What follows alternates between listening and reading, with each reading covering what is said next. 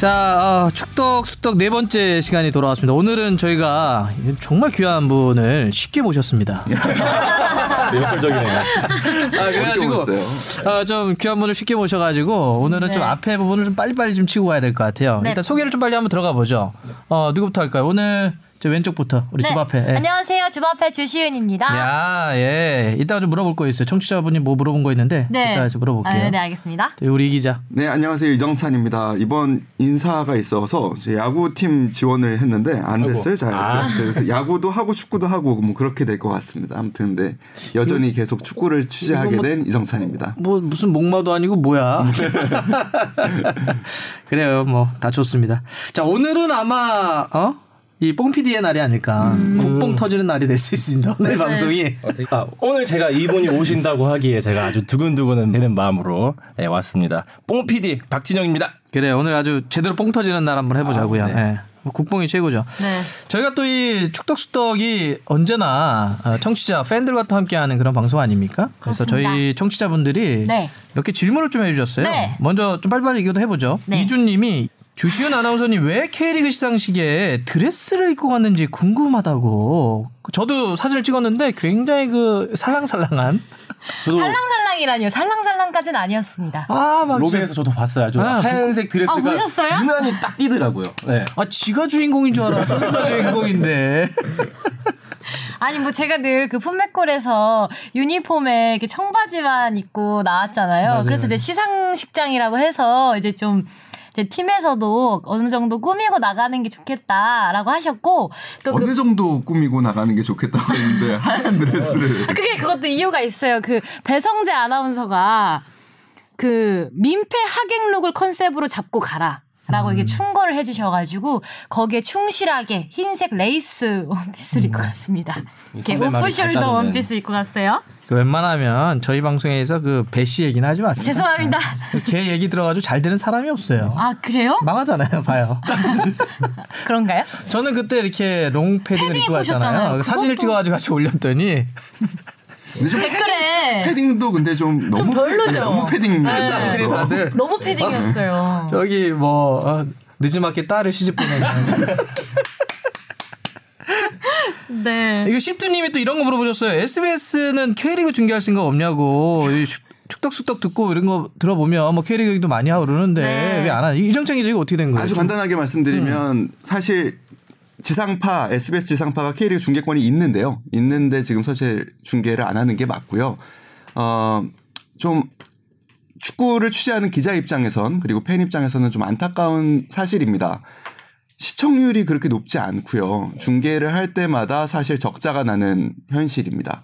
그래서 쉽게 지금 중계를 하지 못하고 있는데 어, 이런 목소리가 커져야죠. 그러니까 이런 팬들 왜 SBS는 중계 안 하냐, 중계 해달라 이런 목소리가 계속 커진다면 분명히 그 중계권을 갖고 있기 때문에 법적으로 못하는 건 아니거든요. 충분히 할 수 있습니다. 그래서 목소리가 좀 더 커졌으면 좋겠고 다만 좀 아쉬운 부분은 어, 어제 시청률 혹시 아세요? 어 몰라요. 어제 그러니까 승강 K- 플레이오프 예. 서울하고 부산 네. 2차전. 어제 K본부가 K본부가 중계했는데 2.6% 나왔고요.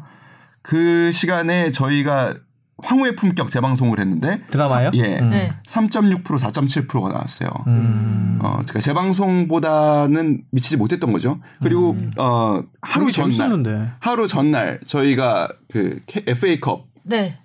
2차전을 맞아요, 저희가 맞아요, 맞아요. 중계를 했죠. 네.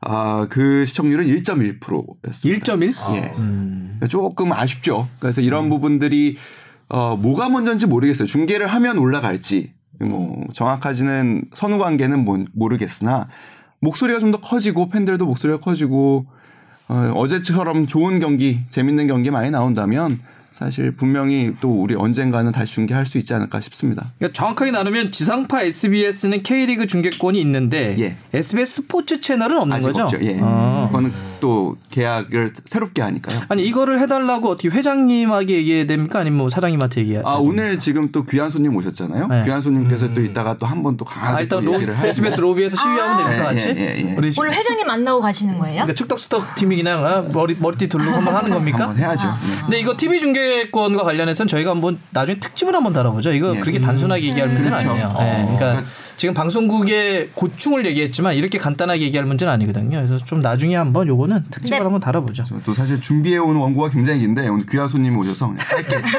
아 얼마나 귀하길래? 지금도 네. 길어. 간단하게 물어봤는데 그렇게 편집해. 주세요 간단하게도. 네. 네, 이거 뭐, 이거는 에- 에나 에나님 이렇게 읽어야 되나? 이분이 저거 물어보셨네. 네. 아, 그러니까 프리미어리그 도움에 대한 규정에 대한 것 같아요. 요즘 예를 들면 뭐 패스를 받았는데 손흥민 선수가 50m 드리블 해가지고 골을 넣었는데 이게 왜 어시스트가 잡혔냐? 옛날에는 뭐 몇 번 터치 이런 게 있었다고 했는데 요 갈, 갈- 간략하게 말씀드리면은요 규정이 바뀌었어요. 아? 그래서 쉽게 얘기하면 어시스트 규정이 관대하게 바뀌었어요. 관대하게. 웬만하면 어시스트를 줘요. 음. 옛날에는 뭐 뭐세 패스 번 받아서 몇 번 터치 이상 하면 안 된다 그랬는데 지금은 막 터치해도 돼요. 아. 왜 관대하게 바뀌었어요? 원래 어시스트 규정이라고 하는 건 명확하게 딱 있는 게 아니에요. 피파 룰이 있는 게 아니에요. 그냥 규정 그 리그별로 따로따로 자기네들이 알아서 하는데 프리미어 리그가 웬만하면 좀 이렇게 주자 도움을 그래가지고 그냥 골을 넣었던 선수에게 마지막으로 패스한 선수는 웬만하면 줘요. 근데 하나 조금 덜 관대해진 부분은 PK 유도. 그렇지 옛날엔 어, 그걸 줬지. PK 유도도 과거에는 골을 넣으면은 어시스트를 인정을 해줬거든요. 근데 그거는 이제는 더 이상 인정해주지 않습니다. K리그만 얘기를 해보면 K리그는 어, 한 선수를 두 번 제치거나 이상, 두 번 이상 제치거나 혹은 두 선수 이상을 제치면은 어시스트가 인정이 안 됩니다. 아무리 오, 오래 뭐 드리블을 하거나 상관없이 대신에 제친 선수가 없으면 그 이하면 50m로 드리블 하든 60m로 드리블 하든 도움으로 인정을 해줍니다. 근데 이게 복잡하다니까. 나는 이제 프리미어리그 저렇게 하다가 지금 단순하게 한 거야. 어, 그러니까 좀 단순하면 좋아요. 너무 복잡해요. 그리고 어시스트라고 하는 게 애매해. 사실 애매하죠. 어쨌든 뭐 규정은 좀 그렇습니다. 웬만하면 준다 이렇게 생각하시면 될 것 같고요. 네. 빅브라더론이에 대해서 박준 형님인가요? 어 보- 보내주셨는데 저희가 지난번에 서울하고 부산 네. 승강 플레이오프 앞두고 이제 얘기를 서울 했었죠. 얘기를 하면서 그러니까 이, 이 경기 예상을 하면서 아무래도 어, 서울이 이렇게 추락한 게 뭐냐라고 좀 포커스를 맞춰서 음. 말씀해 주- 드렸더니 아 이거 너무 서울 중심 아니냐. 네. 난 부산 팬이기도 하는데 부산 네. 얘기를 이렇게 좀 했어야 되는 거 아니냐 이런 얘기를 해주셨어요. 뽕피디는 어떻게 생각하세요? 뭐 부산 팬들 입장에서는 약간 섭섭할 수도 있다 생각해요. 부산 이 팬에서는 막 이제 승강 플레이오프에서 이어서 이제 위에 리그로 올라오고 싶은 마음일 텐데 우리 저희가 좀 약간 너무 서울 쪽에서 치우치진 않았나라고 생각을 하지만 전반적인 K리그 또 사업적인 측면에서 또 다룰 수 있었던 문제이기 때문에 저희가 또 그렇게 얘기했다고 생각을 합니다. 그러니까 저희가 사실 지난번에 얘기했던 거는 이 승강 플레이오프에 대한 경기 전망을 얘기한 건 아니었어요. 네. 그러니까 뭐 누가 이길 것 같다, 누가 전력이 셀 것 같다, 누가 올라가면 좋다 이런 얘기를 한 게 아니라 어, 일부의 최근에 우승까지 차지했던 서울이 왜 이렇게 추락했냐, 요거를 좀 말씀드리고 맞아요. 싶었는데 아무래도 뭐 부산 쪽을 지지하거나 응원하신 음. 분들은 좀 그렇게 들으실 수 있을 것 같아요. 앞으로는 저희가 이런 것도 좀 신경을 좀 네. 쓸게요. 하여튼 저희 마음은 좀 그런 거였다. 그런 거였다. 자 이해해 줬으면 좋겠습니다. 자 저희 이렇게 청취자분들 쭉 해주셨던 거 요점만 정리해서 보내드렸는데 앞으로도 어, 있으면 계속 보내주십시오. 뽕피디 저희 어떻게 되죠 이메일이? 저희 이메일 계정 fb 골뱅이 sbs.co.kr이니까 여러분들 궁금한 거 있으면 마음껏 물어봐 주시기 바랍니다. 야 이게 네 번째 시간이 되니까 호흡도 잘 맞아. 어, 이제 툭 던지면 바로 나오잖아요. 아, 그 생각해 보니까 풋볼의 FB라고 생각을 했었는데 네. 피드백의 FB도 되겠다라는 생각이 들더라고요. 뭐 약간 라인 맞춥니까? 라임을 치고 있어. 풋볼이 나은 것 같아요. 그러니까. 자. 아, 자, 여러분들 이제 진짜. 네, 너무 기다리셨어요. 오늘 이 쉽게 모신 오늘의 주인공. 아, 저희가 드디어 이 네 번째 시간 만에 네. 아, 정말 대단한 네, 빅, 게스트가 네, 왔어요. 빅 게스트를 모셨습니다. 저. 정말 대단하죠.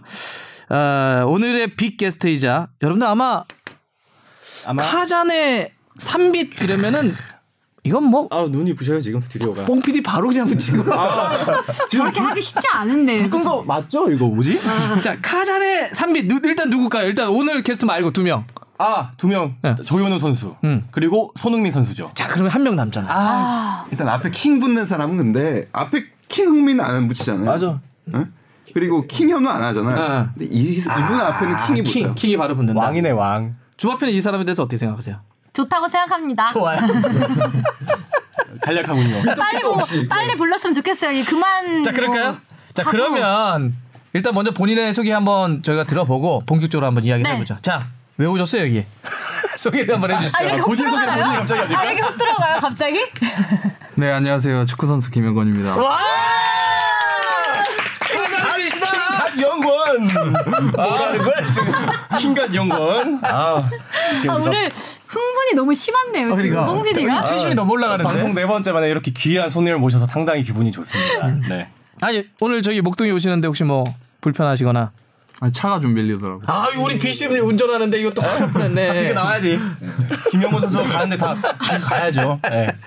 자 그래서 일단 저희가 또 이야기 나누기 전에 네. 오늘은 이렇게 저희 프로필을 소개해 드리는 걸 저희 준비를 했는데 아마 다른 데 가면 아마 저기 엠본부에도 한번 나가셨잖아요 그죠? 네. 어, S가 먼저 요청을 했는데 그쪽 나가셨다고 어, 아, 왜, 그, 진짜요? 왜 그러셨어요? 어, 많은 걸 알고. 못 들었는데. 우리 김영건 우리 어, 빛의 빛의 네, 빛이죠. 빛의 어, 빛의 프로필을 준비해 왔습니다. 김영건 선수 2018 피파 월드컵 러시아 3빛 중 하나이자 세계 최강의 전차 군단을 맡고 결승골까지 넣은 위대한 방패. 라고 나무위키에서 소개를 하시더라고요. 네. 그거를 인용했습니다. 제가 별명이 베르통관, 빈영관, 킹영관 이렇게 주로 하더라고요. 네, 뭐 빈영관이나 킹영관은 많이 들으셨을 테고 베르통관이 뭐냐? 제가 조사를 해봤는데 그 벨기에 출신의 세계적인 수비수 얀 베르통 헨 선수의 이름과 김영건 선수의 이름을 합성한 별명입니다. 그 베르통 헨 선수가 큰 키에 또 킥력과 오버래핑이 되게 좋다고 이제 득점 능력까지 좋다 이렇게 평가를 받는데 우리 김영건 선수가 러시아 월드컵에서 맹활약하지 않았습니까? 그 마지막 독일전에서 첫 골을 성공하면서 득점력도 갖춘 수비수임을 증명했기 때문에 베르통겐 선수와 비슷하다면서 생긴 별명이 바로 베르통건입니다. 특기가 특히 그 랩을 굉장히 잘하시더라고요. 그 모 방송에서 오빠 차를 오빠 그렇게 차, 열심히 부르셨는데. 이따가 부르신다고 합니다. 네 그리고 상이 됐나요? 제가 또 이제 유튜브에서 또 과거 영 흑역사 영상을 찾았는데 유아인 성대모사도 굉장히 잘하시더라고요. 어이가 없네. 이것도 좀 있으면 보여주신다고 합니다. 네 그리고 제가 특히 잘한다! 네 그리고 제가 또 이제 좀 조사를 더 이제 해봤는데 카트라이더 게임을 굉장히 어. 잘하신다고 들었어요. 뭐 팬들과 예전에 경기 게임도 한 적이 있다고 뭐 그거는 보여주실 수 없을 테니까 폰만 보도록 하겠습니다. 그리고 들, 들리는 소문에 의하면 강남에 빌딩을 어? 갖고 계신다. 여기까지. 빙주. 네, 빙주. 여기까지 하겠습니다. 야 요거 요거 물어볼 거 많네. 제가 조사 잘해오지 않았습니까? 어. 어 지금 여기서 요거만 쭉 질문해도 끝나겠네. 진진하지 재밌는 않습니까? 얘기가 상당히 많이 준비되어 있습니다. 확실한 건 주바페의 프로필을 들으면서 얼굴이 빨개진 건 분명합니다. 네. 어, 약간 핵심을 맞은 듯한. 아, 주바페는 저도 생각하지 못했어요. 잘했다. 나도 조사 많이 했는데. 역습 맞은 것 같아요. 네, 역시 한번 맞았어. 역시 주바페입니다. 잘했어. 근데 저희가 이제 그래서 토크를 한번 해봐야 되는데 네. 아 근데 그 옆에 스튜디오가 되게 시끄럽네요. 저희가 막 여기서 이야기를 해야 되는데 네. 소통이 잘 안 돼요. 옆에 시끄러가지고 아 네. 어떡하죠? 조용히 하라 그래야죠. 아, 조용히 좀 해야 될것 네. 같은데 아. 네.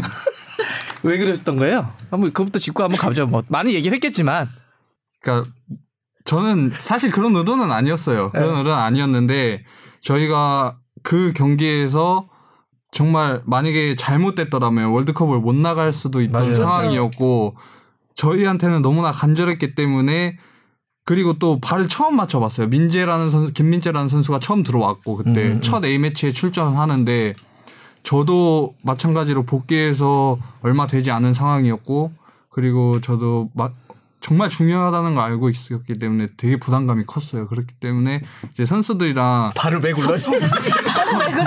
소통을 하는데 선, 소통을 하는데 그 소통이 잘 안 됐다라는 말이 잘못 전달된 거지. 어. 그게 제가 아 관중들의 함성 소리가 커서 이게 경기력에 지장이 있었다 이런 의도는 전혀 아니었고요. 그리고 근데 제가 경기 끝나고 이걸 생각해 봤어요.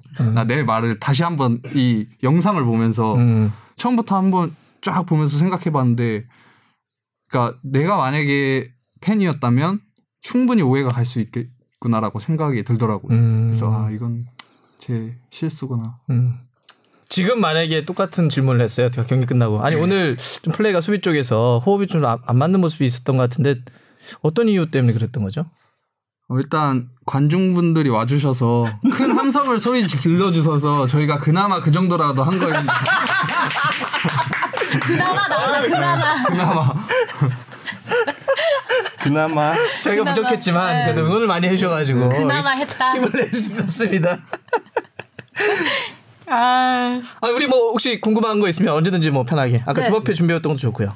제가요. 음. 그럼 지금 좀 많이 얼굴 빨개지신 것 같은데 장기자랑 시간 한번 가질까요? 음. 바로요? 바로? 아니 저는 그럼 그거 혹시 좀 궁금한데 어. 이제 이게 베르통건이라는 별명 아. 생겼잖아요. 그 별명 좀 어떻게 마음에 들어 하시는지 혹시 그러면 다른 별명 중에 좀 이건 좀 내가 특별히 마음에 들어 한다 이런 별명이 있는지 궁금합니다.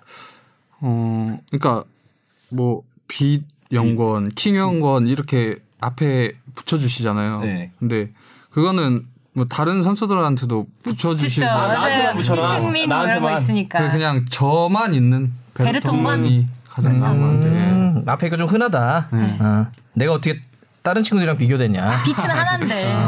뭐 김민재 이런 애들 아직은 어리다. 아, 그냥 다른 선수가 빛하고 저는 그냥 통건으로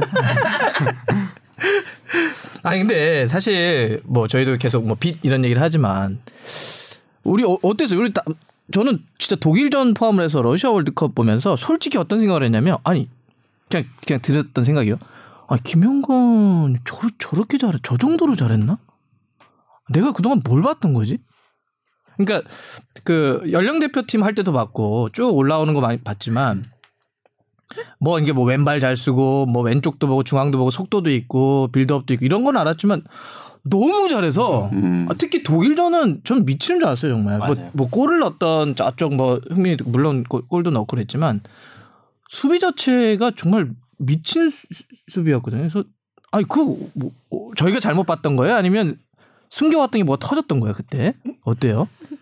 이 날을 위해서 숨겼는 겁니까? 제가 이제 그 경기를 다시 보면서 좀 본인도 어, 진짜 잘했구나 생각을 했어요? 그러니까 되게 잘한 것보다 잘 됐어요 뭔가 잘 맞았고 잘. 운도 좋았고 아. 근데 제가 이제 월드컵을 준비해오면서 사실 진짜 스웨덴전 딱 전날까지도 욕을 계속 먹고 있었거든요. 욕바지. 네. 갈도드만 욕바지. 그게 딱 스웨덴전 하루 전날까지였어요. 아, 근데 그 저는 이제 더 이상 잃을 게 없구나라고 생각을 했고 음, 그냥 좋네. 여기서 진짜 잘 안 되면 국가대표는 생각도 안 해야겠다라고 생각을 했었고 그리고 진짜 만약에 내가 여기서 마음 편히 경기력이 좋아진다면 난 다시 성장할 수 있겠구나라고 생각을 해서 되게 마음 편히 그냥 경기장에 나갔는데 다 내려놓고. 네, 어. 다 내려놓으니까 되더라고요. 저는 사실 김영권 선수를 마음속으로 굉장히 존경하는 이유 그리고 많은 어린 선수들이 김영권 선수를 봤으면 월드컵 하는 전까지만 하더라도 뭐라고 하더니 갑자기 존경이라는 표현을 쓰네. 아니 저는 그 그러니까 어떤 그러니까 경기력적인 부분에 대한 존경이 아니라 네네. 김영권 선수만큼 우리나라에서 부침이 강했던 선수가 별로 없는 음. 것 같아요. 그리고 늘 최정점에 있을 때 바로 최악으로 떨어지는 게 굉장히 빨랐어요. 보면. 빨랐다. 네, 이게 그, 지금 칭찬이에요? 아니요 모르겠어. 막 하다가 확 매기고 확 하다가 확 매기고. 그 사실 2009년 일본에 갈 때 당시에 우리나라 대학 선수로는 거의 유일하게 A급 계약을 맺고 가는 것도 있었고 그리고 뭐 2012년 런던 올림픽도 있었지만 바로 그 다음에 대표팀에 들어와서 최강희 감독하고 있을 때 오영 수비수 논란도 있었죠. 그리고 실제로 최종 예선에서 별로 좋지 않았어요. 그렇지만 홍명보 감독이 와서 또 중용을 받다가 알제리전에서는 또 바닥을 찍죠. 그리고 15년에 15년에 슈틸리케 감독이 와서 저는 굉장히 인상적으로 봤던 장면 중에 하나가 저는 이 부분은 슈틸리케 감독을 굉장히 높게 평가하는 부분인데 동아시안컵에서 김영권 선수를 주장으로 선임을 해서 우승을 해요. 저는 그때의 김영권 선수도 굉장히 인상적, 제가 굉장히 인상적으로 생각하는 모습 중에 하나예요. 근데 그러고 바로 그 다음에 이란 전이 그 다음 해에 일어나는 거예요. 그러니까 이렇게 기복이 있으면서 그러니까 이 축구 경기장 지금 뭐 하는 거야? 내외에서 아니 표정 변화가 너무 없으셔서 아니 그런 것 같아요. 그러니까 지금 무슨 매기는 거야? 불러놓고 뭐 하는 거야? 불러놓고 지금 아니 저한테 굉장히 큰 힘을 줬어요. 우리 삶도 그렇잖아요. 왜 갑자기? 우리 잘하는 것 갑자기 남겨주시는데? 아니 그게 아니라 우리 뭐 되게 일이 잘 되는 것 같다가 어떤 날은 갑자기 되게 안 되고 아니 왜 우리 술집에서 하는 얘기를 해 갑자기 불러놓고? 그래서 그런 거를 보면 그러면서 꾸준히 그리고 사실 지금 되게 잘 된 것 같지만 지금 상황 되게 안 좋잖아요 또. 그러니까 2000 독일 전 끝나고 뭔가 굉장히 뭐 인생의 전성기를 찍은 것 같았지만 소속팀에서 사실상 전력 외로 분류가 돼서 지금 경기를 거의 못 뛰고 있는 상황. 그러니까 그럼에도 불구하고 이렇게 축구를 대하는 자세가 좀 일관적이었던 것 같아서 저렇게 사는 것도 참 멋지다. 우리는 누구나 좌절을 하니까. 좌절을 대하는 자세는 참 멋지다라는 생각이 들었어요. 사실. 저, 저런 이야기에 대해서 어떻게 생각해요? 좌절을 대하는 자세. 갑자기 결론만 되게 그럴싸하게. 그러니까 한참 네. 한번 읽은 것 같아요 지금.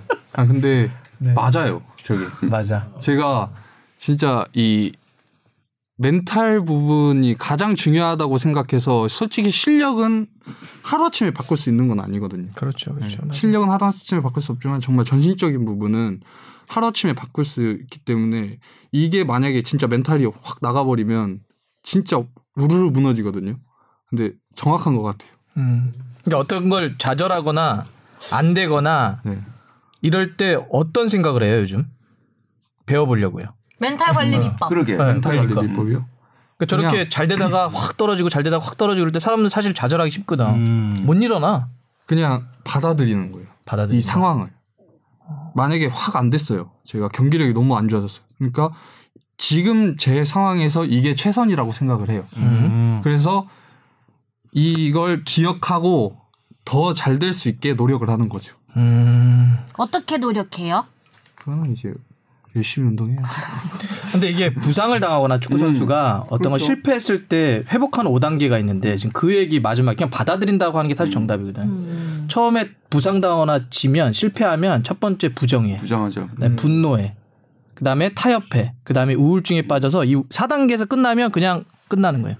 근데 다섯 번째 이걸 하면 올라오는데 뭐냐면 수긍하는 거거든. 음. 받아들이면 다시 올라올 수 있어. 왜냐하면 아 그래. 내 이번에 안 됐지만 다시 준비하자. 그 얘기를 하는 건데 아 그렇구나. 그 5단계가 되게 빠르게 바로 하시는 스타일인 거네요 그러면. 근데 사실 누구나 다 열받고 화나고 막 그렇죠. 짜증나고 다 하거든. 근데 거기서 끝나면 그냥 이불킥하고 끝나는 거지. 근데 다시 일어나는 거니까. 지금 그래도 좀 어려운 거예요? 그러면 지금이죠? 지금요? 음. 어, 그러니까 팀적으로는 사실 조금 좋진 않죠. 음. 좋진 않은데 소속팀 네. 지금 광저우에서 네, 근데 이제 대표팀에서 그래도 어느 정도 활약을 할 수 있어서 음. 다행이라고 생각하는 부분도 있긴 한데 뭐 팀적인 부분을 먼저 잘 해결해야죠. 팀 어떻게 좀 저희한테 좀 이렇게 조금이라도 얘기해 줄 거 있어요? 지금 광저우랑은 어떻게 돼, 있- 되고 있는 거예요? 지금 중국에서 합류해서 뭘 하고 있어요? 아니면 그냥 국내에 아니, 있었어요? 지금 이제 휴가 시즌이 끝나서 끝났으니까. 휴가고요. 그리고 일단 먼저 제 계약 기간은 일단 6월 달까지예요. 19년 6월. 어, 내년 6월. 네, 내년 6월 오스만 달까지. 룰 때문에 풀리는 상황인 음. 거죠. 그래서 이제 12월 올해 12월 20날 룰이 나오거든요. 룰? 중국 협회의 룰이 정해져요. 어, 새로운 규정이? 나와요. 아. 외국인 쿼터 제도라든지 어. 아니면 뭐 아시아 쿼터가 생기는지 안 생기는지 이런 룰들 다 정해지는데 그걸 지금 기다리고 있는 상황이고요.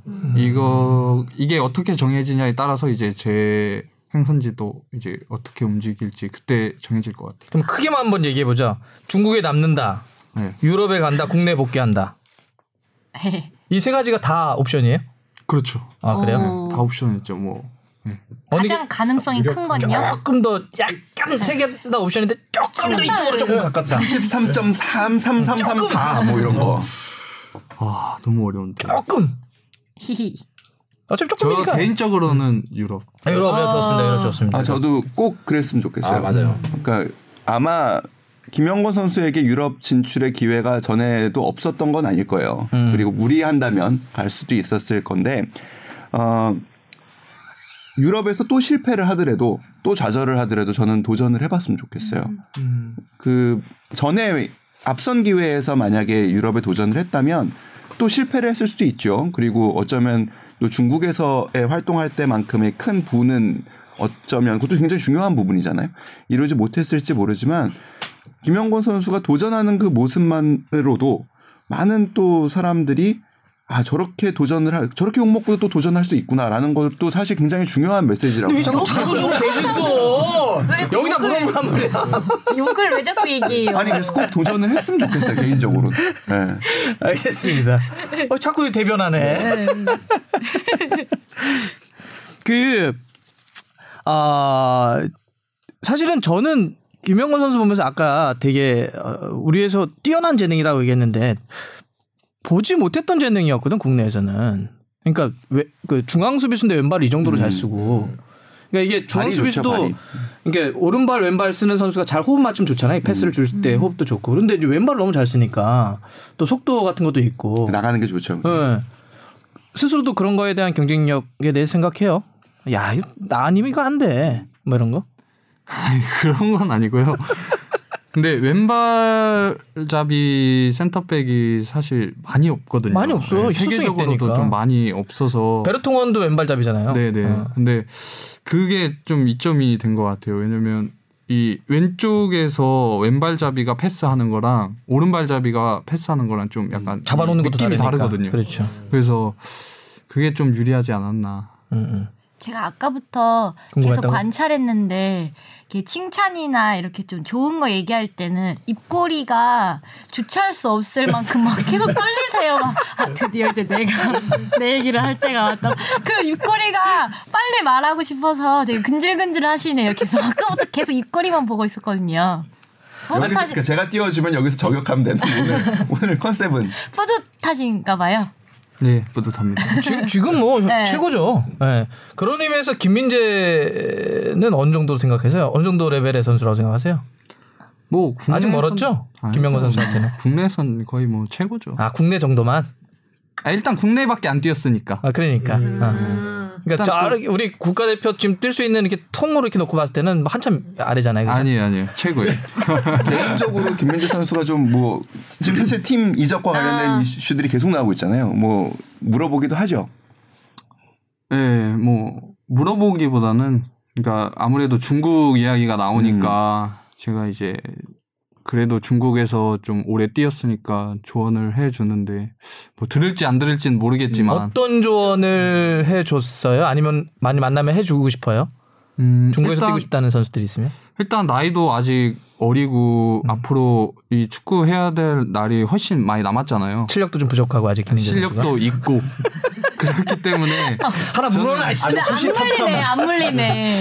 저는 좀 더 큰 무대 에서 아. 뛰었으면 좋겠어요. 계속 도전하는 네, 안주하지 말고. 네, 아시아는 나중에 유럽에서 다시 돌아올 수 있는 상황도 생길 거고 분명히 그리고 민재가 유럽에서 성공하면 이 한국 축구 수비수라는 인식이 또 바뀔 거고 하기 음. 때문에 그런 부분에서 좀 크게 도전했으면 좋겠어요. 나 이거 들으니까 갑자기 또 그 생각도 든다. 이게 가끔씩 수비수들은 그런 거 약간 짜증나지 않아요? 맨날 보면 뭐 공격수들에게만 스포트라이트가 가고 음. 그리고 사실 축구에서 수치로 나타날 수 있는 게 맨날 뭐몇 어, 골, 뭐뭐몇 돔. 또. 수비수는 그렇게 어디 있어? 태클 몇 개 뭐 이렇게 얘기할 수가 없잖아. tracking 시스템이 나와도 맞아. 뛴 거리에서도 사실 뭐 스프린트가 어떻게? 야, 나는 스프린트를 내가 어떻게 하니? 막.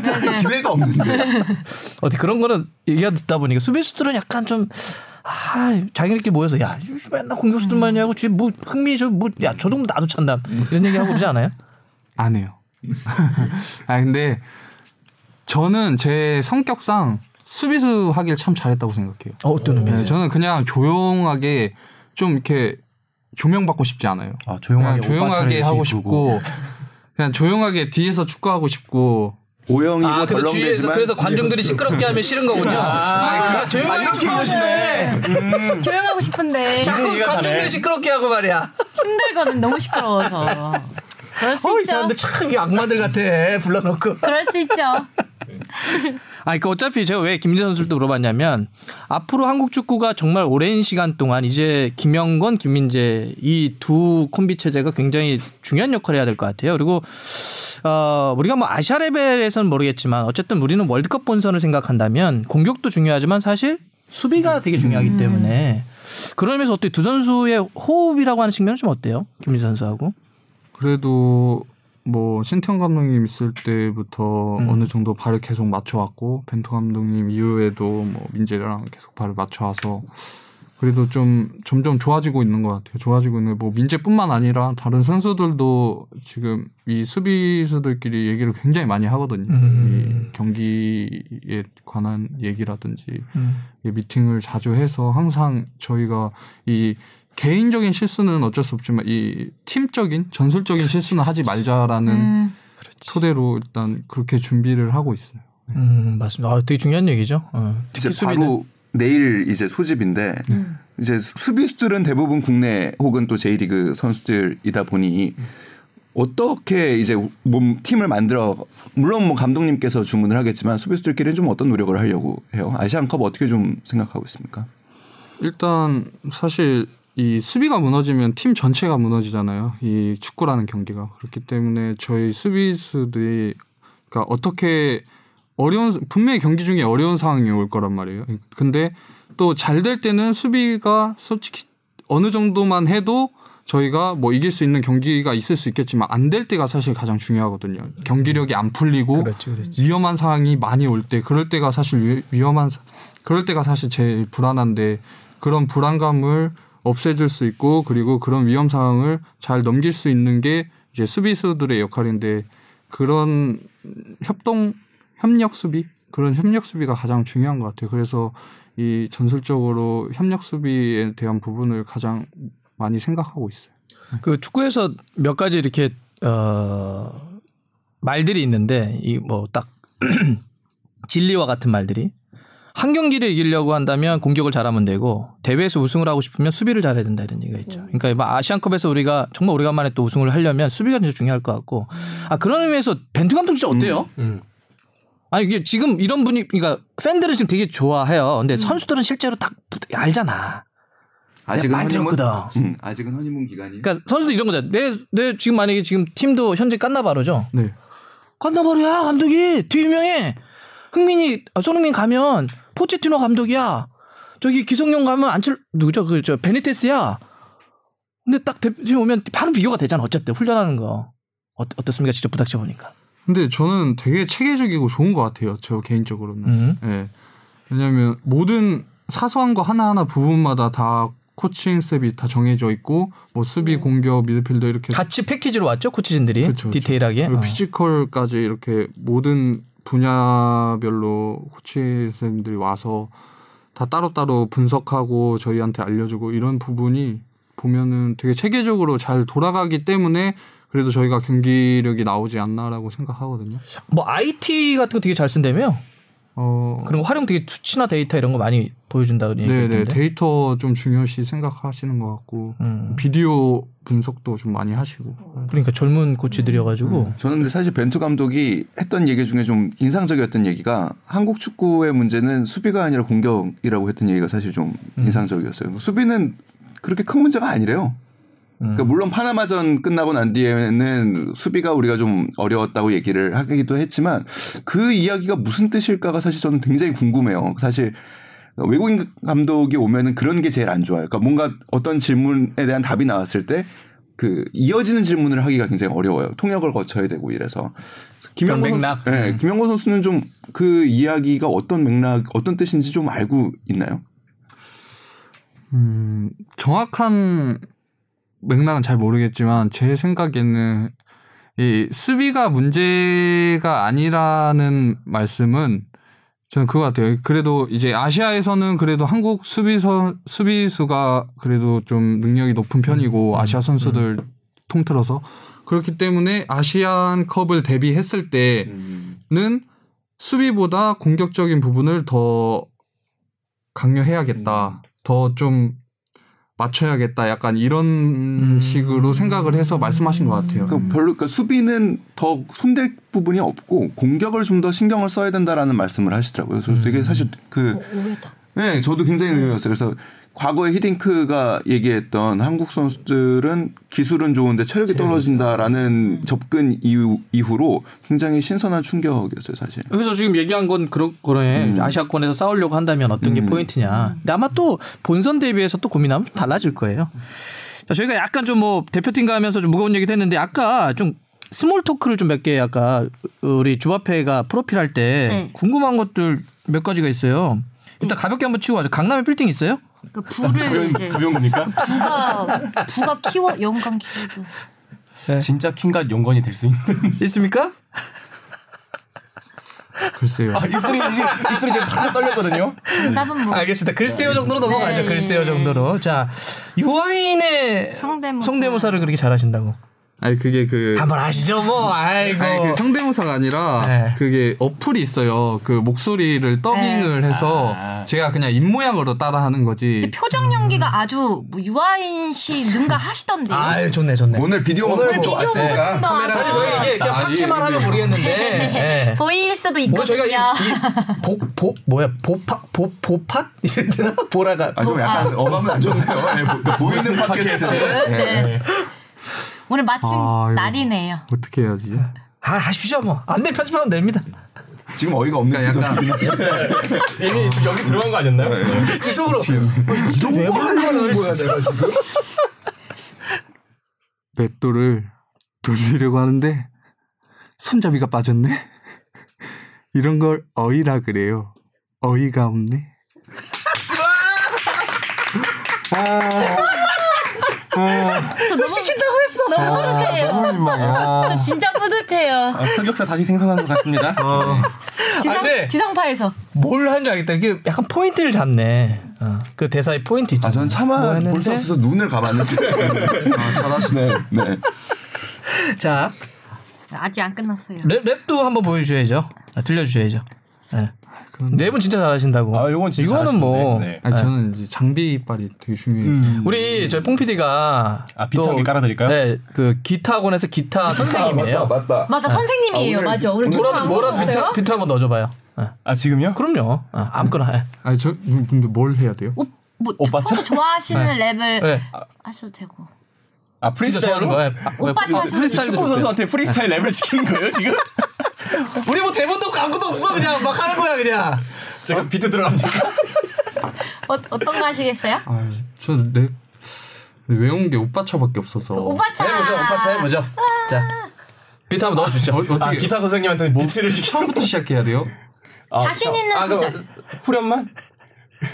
빨리 자신 있게 한번 해봐요. 빨리. 뽕 PD가 해야 돼 빨리. 여기에 들어가야 돼요? 여기에는 못 들어가. 여기에는 못 들어가. 그냥 여기에는 무반주로 해도 돼요. 그냥 박수 치면서 할 수 있는 노래 아닙니까? 네, 무반주로 해도 돼요. 아, 진짜? 네.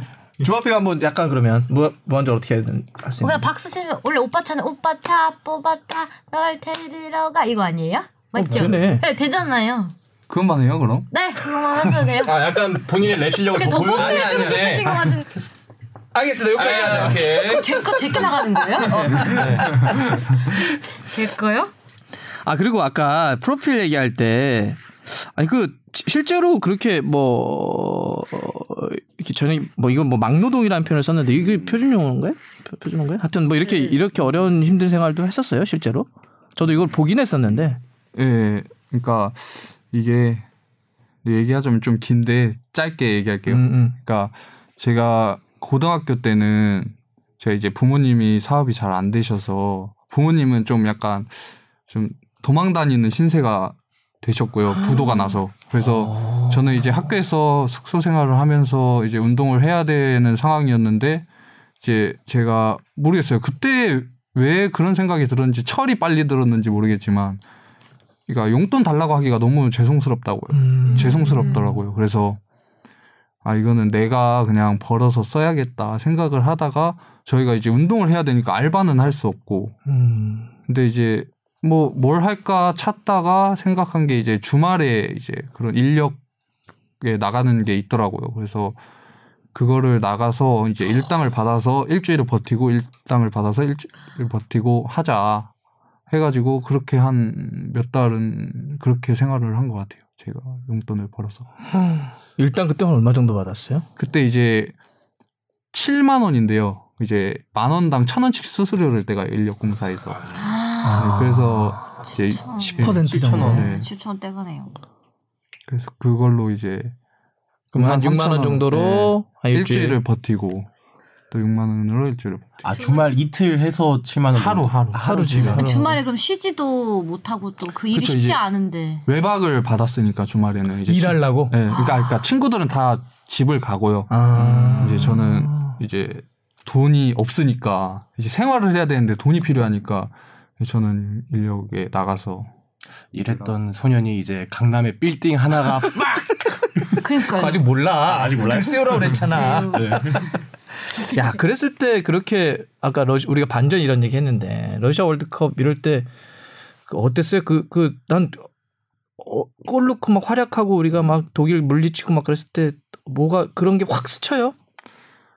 아무래도 힘든 시기가 제일 먼저 생각이 나더라고요. 음. 예, 그래서 막 울컥울컥 했던 것도 그런 힘든 시기가 너무나 생각이 많이 나서 좋은 시기보다 그래서 그런 생각들이 확 스쳐서 좀 울컥한 것 같아요. 아.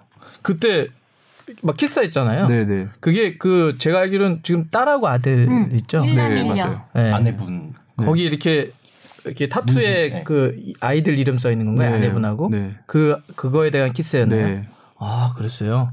그런데 옵사이드야? 되게 되게 카메라 보기 되게 좋아요. 옵사이드야? 그때 아. 어땠어요? 그 진짜 그 순간. 그러니까 너무나 좋아서 어. 표정이 막 우와 이게 진짜. 옵사이드야? 진짜 이게 사실인가 싶을 정도로 너무 좋아서 달려가고 있는데 와 이게 옵사이드라는 게 저는 부심이 이렇게 저는 본안 거죠. 믿겼어요 사실. 부심 본 거죠 이렇게. 저는 이제 장난치는 줄 알았어요. 경기에서 그걸 아, 진짜 장난친다는 게 말이 됩니까? 꿈인 줄 알았어요. 부심이 그렇게 하는 게 꿈인 줄 알았다. 아. 아, 근데 그, 그 하이라이트 되게 많이 보셨을 텐데 어디 걸로 많이 보셨어요? 3사 중에서? 저는 당연히 S. 아, 일단 여기 왔으니까. 제가 이거 끝나 바로 이영표 만나러 갑니다. 제가 엠본부에서는 안정환 위원 되게 좋아한다고 들었는데. 예. 그 장면이 그 경기가 인생 경기입니까? 우리 빛 연건에게도. 그렇죠. 아무래도 상대 팀도 그렇고 음. 이런 월드컵 무대라는 게 사실 가장 축구에서 가장 큰 무대잖아요. 음. 그러니까 저는 가장 강한 상대와 가장 큰 무대에서 그런 골을 넣고 이겼다는 게제 누가- 인생 경기죠. 노이어 골키퍼 앞에서 골을 한번 확 넣어보겠어요. 네. 아니 근데 전에 지금 오늘 이 자리에도 그 에이전트 김성호 에이전트 와 있는데 그 전날 약간 골을 직감하고 그랬었다면서요. 그래서 약간 골 넣을 것 같다는 식으로 얘기를 했다고 들은 것 같은데. 그러니까 그게 그 아, 누구였지? 민우 김민우 선수인가? 갑자기 저한테 영건아 뭔가 내일 하나 할 것 같다 이러는 거예요. 그래서 음. 그래 우리, 베, 우리 베르통건이. 제가 어, 어. 그래서 제가 민우한테 그래 나도 그런 느낌이 약간 드는데 그 너만 갑자기 신기가 아니, 내려. 제가 제가 제 입으로 야 나 꼴릴 것 같아 이러긴 좀 민망하잖아요 심지어 스미스가 그러니까요. 심지어 지들끼리 지들끼리. 둘이서. 저만 생각하고 있다가 민우가 갑자기 그 말하니까 어 너무 반가운 거예요. 아 나도 약간 느낌 있었는데. 어, 나도 그 느낌 가지고 있었다고. 오늘 김민우 선수도 좀 신기하다 그렇게 말씀하시고. 예. 되게 끝나고 야 진짜 뭐냐고 우리. 음. 신년 운세를 김민우 선수한테 봐야 될 것 같은데. 어떤 진짜 이유로 그런 근데 게 그런 느낌을 그러니까. 받으셨대요? 근데 원래 골 넣는 느낌은 이유가 없어요. 그냥 이게 뭔가 탁 와요. 근데 그게 전날에 그렇게 또 네, 전날 딱 운동 끝나고 이제 우와. 경기장에서 운동을 하잖아요. 경기장에서 운동하고 이제 씻고 버스를 타는데 민우가 음. 그 말을 하더라고요. 갑자기 버스 타는데 어야 골 넣을 것 같지 않니? 나도 그렇게 생각하는데. 아니 민우가 딱 앉아 있었고 제가 이렇게 딱 타고 있었어요. 근데 갑자기 말 그렇게 그것도 더 웃겨. 얘기를- 야너 내일 골 넣을 것 같아. 어, 되게 감동적인 장면을 연출할 수 있는 거를 그렇게 희화하세요. 근데 내가 봐서는 그런 느낌이 왔는데 골 못 넣었던 경기도 많죠? 아유 많죠. 아, 이게 원래 그래. 그러다 하나 걸리면 그게 무슨 마치 되게 신기 있는 것처럼 느껴지는 거야. 아까 저한테는 그런 느낌은 딱 와요. 맞아가지고 저는 그럼 그런 느낌 늘 받으시면 늘 넣으신 줄 알았는데 아니, 아닌가 그 보네요. 독일전 딱 끝나고 맞아 아내가 뭐 어떤 연락을 처음 했어요? 일단 너무 고생 많았고 그리고 16강이 떨어졌잖아요. 막 펑펑 울었을 우셨을 것 같은데 아내분도. 그래서 너무 아쉬워 16강 떨어진 저희가 이제 제 골 넣은 거보다 제가 16강에 못 올라간 거에 되게 속상해했거든요. 아내한테 좀 약간 아 멕시코 씨. 그러니까 16강을 못 올라가서 좀 마음이 그렇다. 음. 뭐 경기는 이겼지만 그러니까 와이프가 걱정하지 말라고. 음. 막뭐 다음에 또 좋은 기회가 있을 거라고 위로를 해주더라고. 요 아이들은 뭔가 아빠에게 얘기하기엔 너무 어렸죠. 그쵸. 그냥 한창 신나 첫째는 이제 말은 잘해서 응. 한창 막 신나게 이제 네 살인데 음. 예. 귀엽겠다. 아빠 잘했어 뭐 이러더라고. 요 음. 그 옵사이드야. VAR 있어. 그 앞으로 그러면은 이제 뭐 당장은 그런 팀에 대한 문제가 좀 있을 텐데 그거 말고 예, 좀 길게 보면 어 앞으로 뭘 좀 이렇게 해보고 싶다라고 할까요? 뭐 잃어보고 싶은 게 좀 있을까요? 예. 근데 제가 이게 진짜 이 아시안컵 전이라서 아시안컵을 말씀드리는 게 아니고요. 제 원래 목표 중에 하나가 이제 월드컵 나가는 거, 월드컵 출전, 음. 그리고 리그 이제 프로리그 우승, 우승. 그리고 FA컵 우승, 음. 챔피언스리그 우승, 음. 뭐 다 하겠다는 거네? 그래서 아시안컵 우승까지 아. 있었어요. 그리고 동아시안컵도 우승을 목표로 있었는데 이제 그것도 했고, 했고.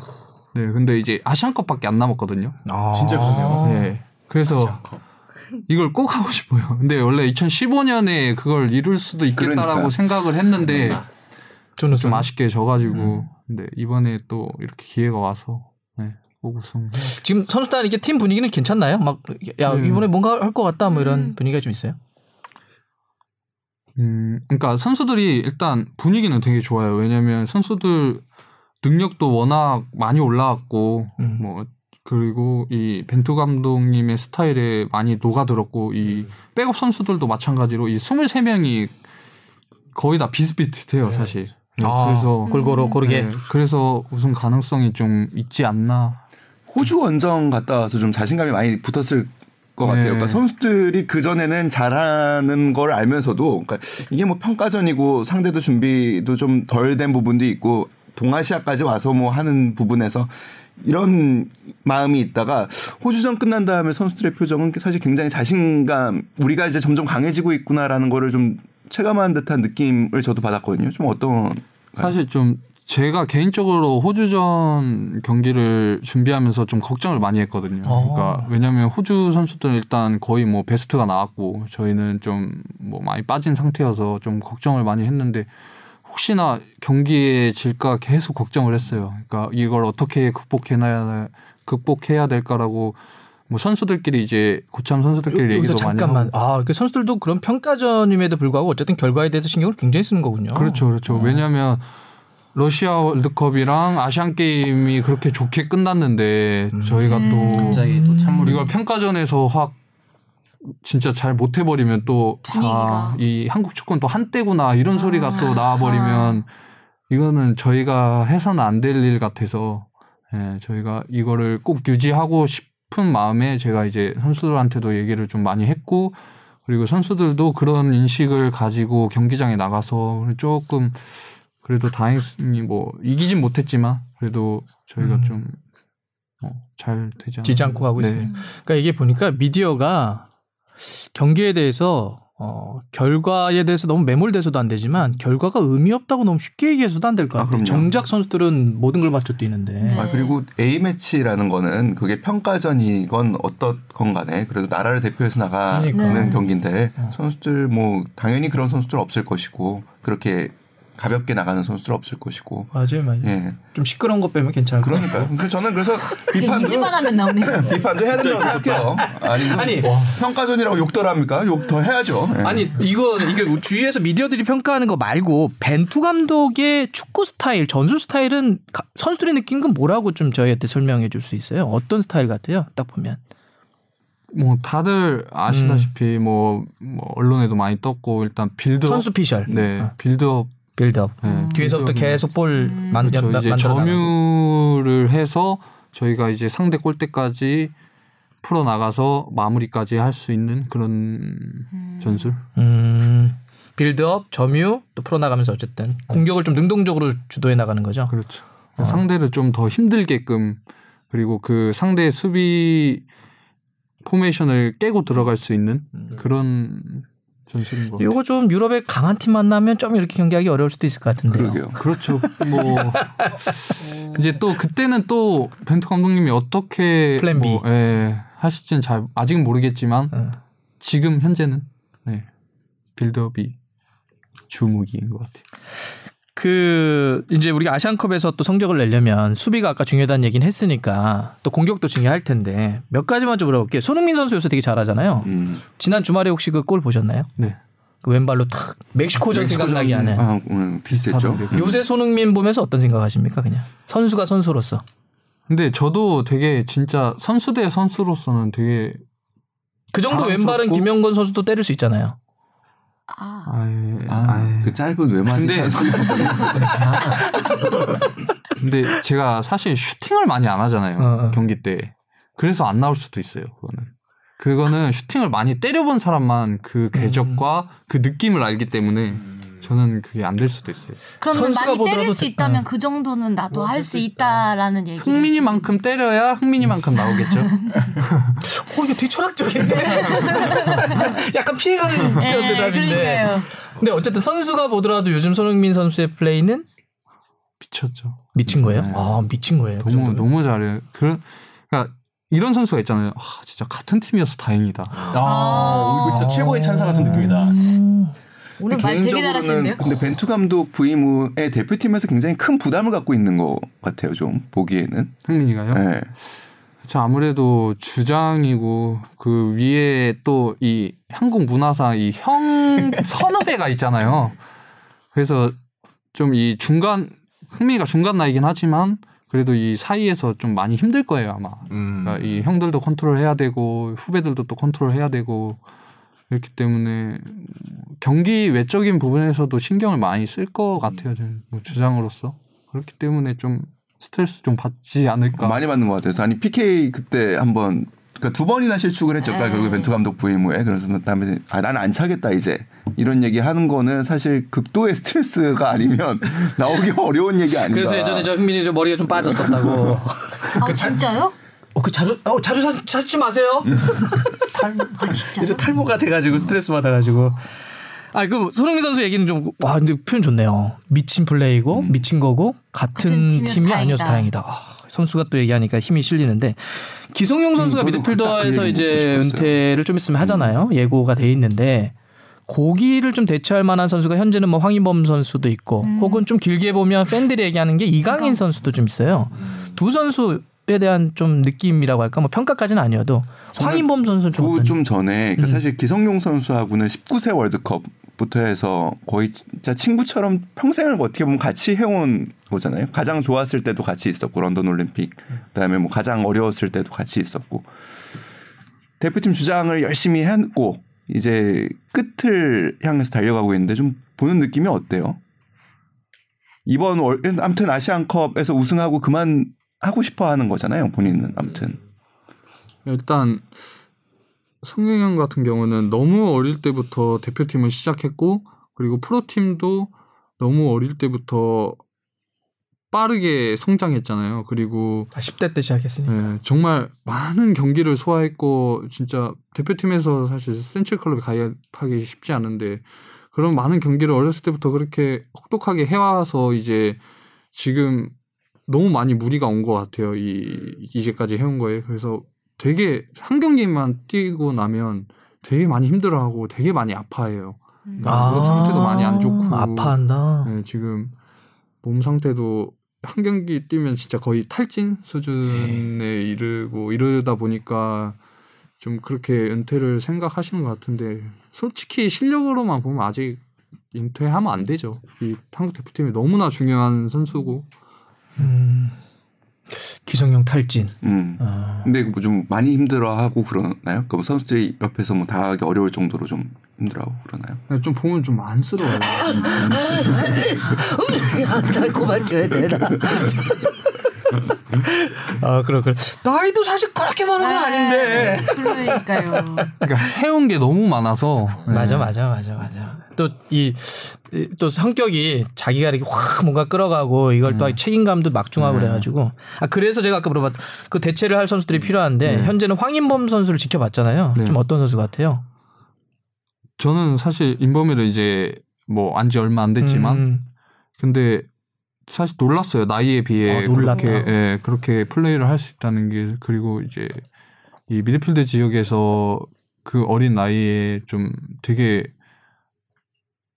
뭐라 해야지 되게 모험적이고 되게 음, 당돌하게? 도전적이고 예, 음. 되게 당돌하더라고요. 그래서 그런 면에서 보면은 어뭐 대체자가 될 수 있겠구나. 우리가 현장에서 얘기하는 좀 까졌군요. 아니 그건 아니에요. 강도란 네, 그냥 좀더 도전적이고. 네, 자신감 넘치고 음. 되게 좀 하고자 하는 의지가 좀 강한. 네네. 좀 기대가 되죠. 황인범 선수 공 잡으면 뭔가 그 좁은 공간에서 어떻게 탈압박을 할지도 궁금하고 음, 음, 음. 이 상황에서 어, 같아요. 어떻게 안 보이는 그 사이로 딱 공을 찔러주는지도 참 궁금하고 실패하는 거에 대해서 크게 두려워하지 않는 것 같고. 볼- 자신감이 되게. 넘치더라고요. 늘. 아직 욕을 많이 안 먹어봐서 시작될 거야 이제. 발도둑할 거예요. 발도둑할 수 있습니다. 다 돼. 누가 이게 다 기복 없는 인생이 어딨어. 이강인 선수는 좀 어떻습니까?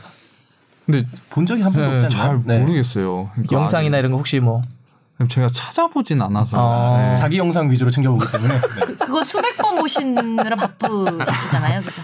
아, 이게 팬들이 워낙 또 관심이 많아, 많아가지고 이강인 선수 같은. 근데 확실히 재능이 있는 건 제가 이제 하이라이트 같은 거는 가끔 봤거든요. 음, 플레이 영상. 근데 예, 보니까 이게 볼 차는 게 남다르긴 하더라고요. 음. 예, 그래서 이제 더 지켜봐야 하겠지만 분명히 큰 선수가 될 것 같아요. 보면. 근데 사실 어린 선수들은 모르죠. 확실히. 음, 그 나이대에서 성인으로 올라왔을 때 또 physical이나 이런 게 또 어떻게 될지 그렇죠. 모르니까. 해봐야죠. 일단 어. 부딪혀봐야 또 답이 나오기 때문에. 음. 네. 그러니까 볼 만지는 재능은 좀 뛰어난 것 같은데 네. 좀 지켜보자 정도. 알겠습니다.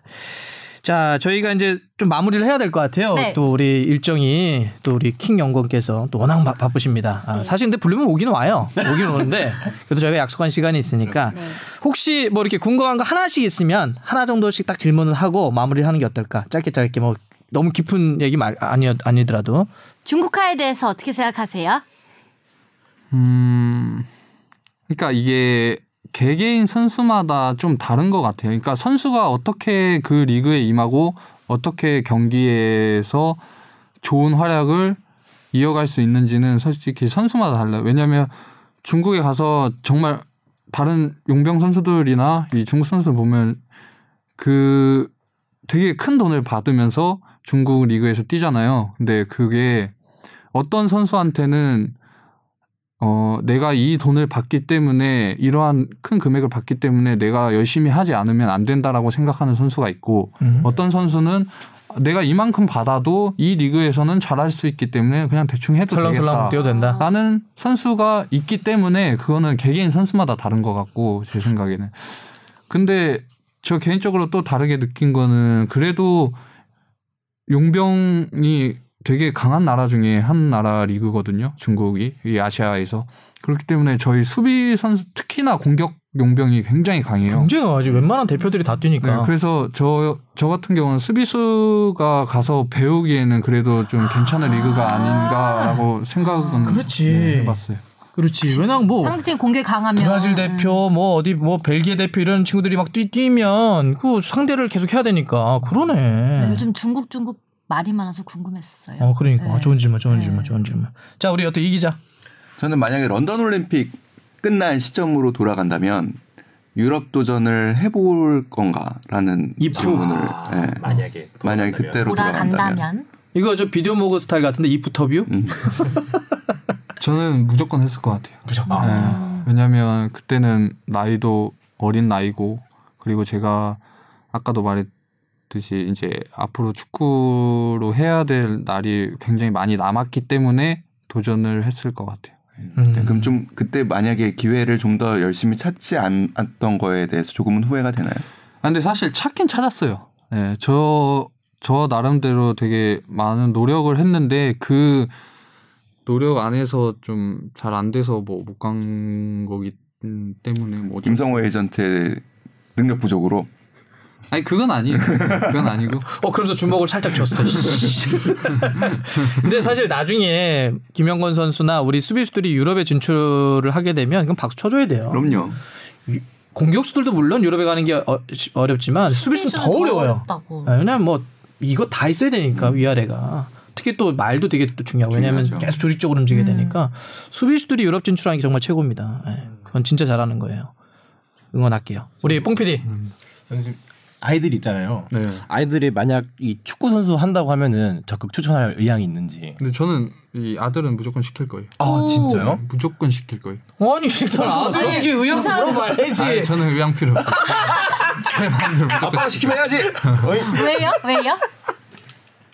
그냥 적폐가 될 가능성이 굉장히 높은 근데 아들 어떻게든 팀에 넣고 그러니까 한 가지만 좀 팠으면 좋겠어요.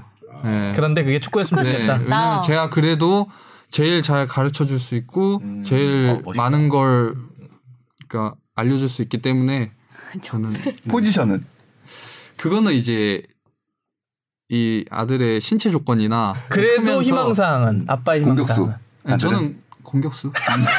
왜냐면 왜냐면 제가 수비수였기 때문에 아빠의 못 이름 꿈을 이뤄라. 아니 뭐 저는 그런 거 상관 안 해요. 그랬더니 지금 그래도 우리 아들은 공격수였으면 좋겠어요. 내가 슈팅 흥민이만큼 차면 내가 그 흥민이만큼 넣지 내가. 우리 아들이 흥민이만큼은 할 수 있을 거다. 저는 그러면 지금 축구협회가 2018년 그 올해의 골, 올해의 경기 이걸 투표를 하고 있어요. 네. 이걸 그냥 물어볼게요. 그래서 지금 나와 있는 게, 자, 아, 독일전, 러시아 월드컵 독일전에 손흥민 골, 아시안 게임 이란전에 이승우 골, 러시아 월드컵 멕시코전에 손흥민 골, 아, 러시아 월드컵 독일전에 우리 김영권 골. 이 중에 가장, 그, 내가 생각하는 최고의 골은 뭐다? 아니 근데 이게 좀 이해가 안 되는 게 네. 저기 아 이게, 이게 올해 경기 순위가 네. 오- 독일 월- 독일전이잖아요. 그쵸? 네. 1위가 네. 아, 1위가 일단 맞아요. 올해 이걸- 경기 순위가 이거 1위. 빼고요. 아 빼고요. 예. 근데 우리 김영건 선수의 1위가 독일전 결승골이어야 되는 거 아니에요? 왜요? 그러면? 이게 앞뒤가 안 맞아. 아 결승골이 해야 되지 않냐? 아. 결승골이 해야 되지 왜 않냐? 올해 골 후보에 좀 빠져 있는 듯한 아, 느낌이. 내가 네 번째로 넣었는데 아 결승골이 해야 되지 않냐? 어, 천재인데. 그러면 제가 봤을 때는 그 월드컵 독일전이 그 선수 골. 월드컵 독일전이 뒤로 빠져야죠. 어. 1, 1순위가 되면 안 되죠. 그러니까 독일전이 최고의 경기라면 어. 최고의 골은 내 골이다. 그러니까 그 말을 그렇게 힘들게 하실 거예요. 에이, 내 괜히 물어봤어. 에이, 진짜. 알겠습니다. 어, 2018년 우리 빛 영건이 꼽은 최고의 경기는 아, 독일전이며 그 골의 이번 올해 최고의 골은 그 독일전의 결승골이다. 뭐 여러분들이 알아서 그 결승골 누가 넣는지 찾아보시기 네. 바라고요. 예. 바로 나오니까요. 옵사이드야? 어이가 없네. 이거였습니다. 자 오늘 아 진짜 바쁠 텐데 사실 내일 바로 합류하는 건가요? 네. 어, 그러니까 대표팀 바로 합류 전날 또 저희 함께 해주셔가지고 저희 끝으로 정말 저희 이 축덕숙덕이라고 축구를 좋아하는 분들이 많이 저희랑 함께하는 이 팟캐스트인데요. 저희 듣는 청취자분들에게 아 저와 함께 아 우리 대표팀 한국 축구 많이 응원해 달라는 메시지 한번 딱 부탁드리겠습니다. 끝으로. 어, 네, 축덕, 숙덕 팬 여러분, 어, 저희 한국 축구가 이제 이 선수들부터 열심히 노력하고 저희가 이 세계 무대를 밟으면서 더욱더 성장하고 이 세계 무대에서 어떻게 하면은 조금 더 좋은 경기력을 보여줄 수 있을까 항상 고민하면서 항상 노력하고 있으니까 어, 많은 관심을 계속 지속적으로 좀 부탁드리고요. 그리고 저희가 또 이 주에서 좀 시끄럽게 할까요 이제? 네, 저희가 소통이 좀 아 이제 네. 이 이제 앞에 있는 아시안컵도 어, 준비 잘해서 어, 좋은 성적으로 좀 보답할 수 있게끔 노력할 테니까 끝까지 응원해 주셨으면 감사하겠습니다. 아, 네, 저희도 진짜로 앞으로도 우리 빛 영권 그리고 아시안컵 그 우승이 또 자기가 설정했던 목표 중에 하나 남은 하나라고 하니까 진짜 응원 열심히 할게요. 꼭 저도. 사실 그런 얘기 한 적이 있었거든요. 야, 뭐 벤투 감독이 너무 부담 주면 안 되니까 아시안컵 우승 너무 얘기하지 말자 이렇게 얘기했던 적이 있는데 듣고 보니까 또 그건 아닐 수도 있겠네요. 어쨌든 우승과 결과라고 하는 것도 못지않게 응원 많이 하고 어, 수비도 잘하고 골도 한 두 골 정도 때려 넣었으면 좋겠습니다. 네, 저도 응원 많이 하겠습니다. 아들 유망주로 제가 지켜보겠습니다. 공격수, 공격수, 야 공격수. 자, 아, 오늘 정말 우리 김영건 선수 다시 한번 이 자리에 함께 해 주셔서 고맙고요. 저희 5회나 이렇게 나중에 또 한번 한번 또 올려주시고 저 친구분들한테도 대표팀 동료분들한테도 야. 괜찮더라 그 방송. 해가지고 계속 좀 이렇게 출연 좀 해줄 수 있도록 예. 자 오늘 함께 해주신 청취자분들 너무나 감사드리고요. 저희는 다음 주에 또 찾아뵙겠습니다. 정말 고맙습니다. 고맙습니다. 다음 주에 또 봬요. 아유